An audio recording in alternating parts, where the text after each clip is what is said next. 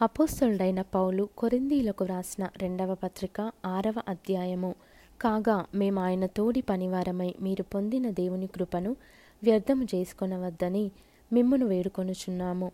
అనుకూల సమయమందు నీ మొరను ఆలకించి తిని రక్షణ దినమందు నిన్ను ఆదుకొంటిని అని ఆయన చెప్పుచున్నాడు గదా. ఇదిగో ఇప్పుడే మిక్కిలి అనుకూలమైన సమయము. ఇదిగో ఇదే రక్షణ దినము. మా పరిచర్య నిందింపబడకుండు నిమిత్తము ఏ విషయములోనైనను అభ్యంతరమేమియూ కలుగజేయక.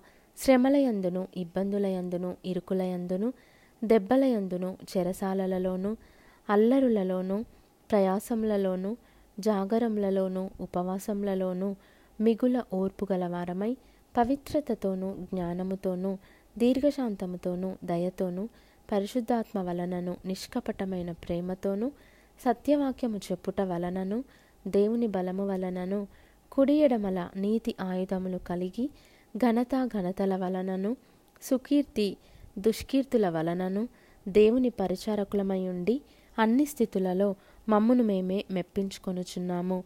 మేము మోసగాండ్రమైనట్లుండియు సత్యవంతులము. తెలియబడని వారమైనట్లుండియు బాగుగా తెలియబడిన వారము.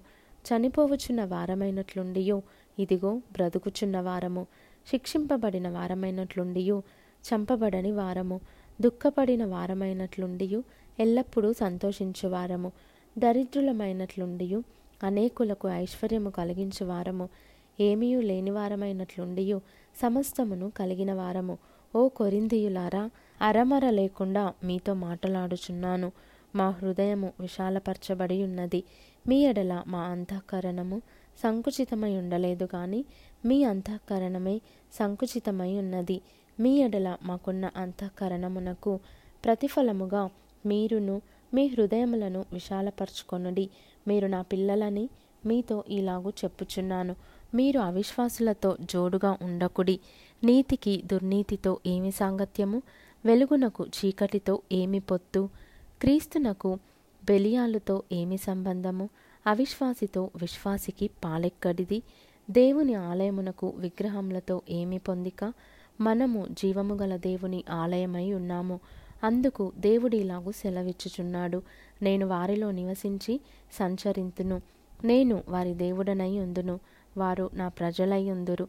కావున మీరు వారి మధ్య నుండి బయలువెడలి ప్రత్యేకముగా ఉండుడి. అపవిత్రమైన దానిని ముట్టకుడని ప్రభువు చెప్పుచున్నాడు. మరియు నేను మిమ్మును చేర్చుకొందును. మీకు తండ్రినయ్యుందును మీరు నాకు కుమారులును కుమార్తెలునయుందురని సర్వశక్తిగల ప్రభువు చెప్పుచున్నాడు.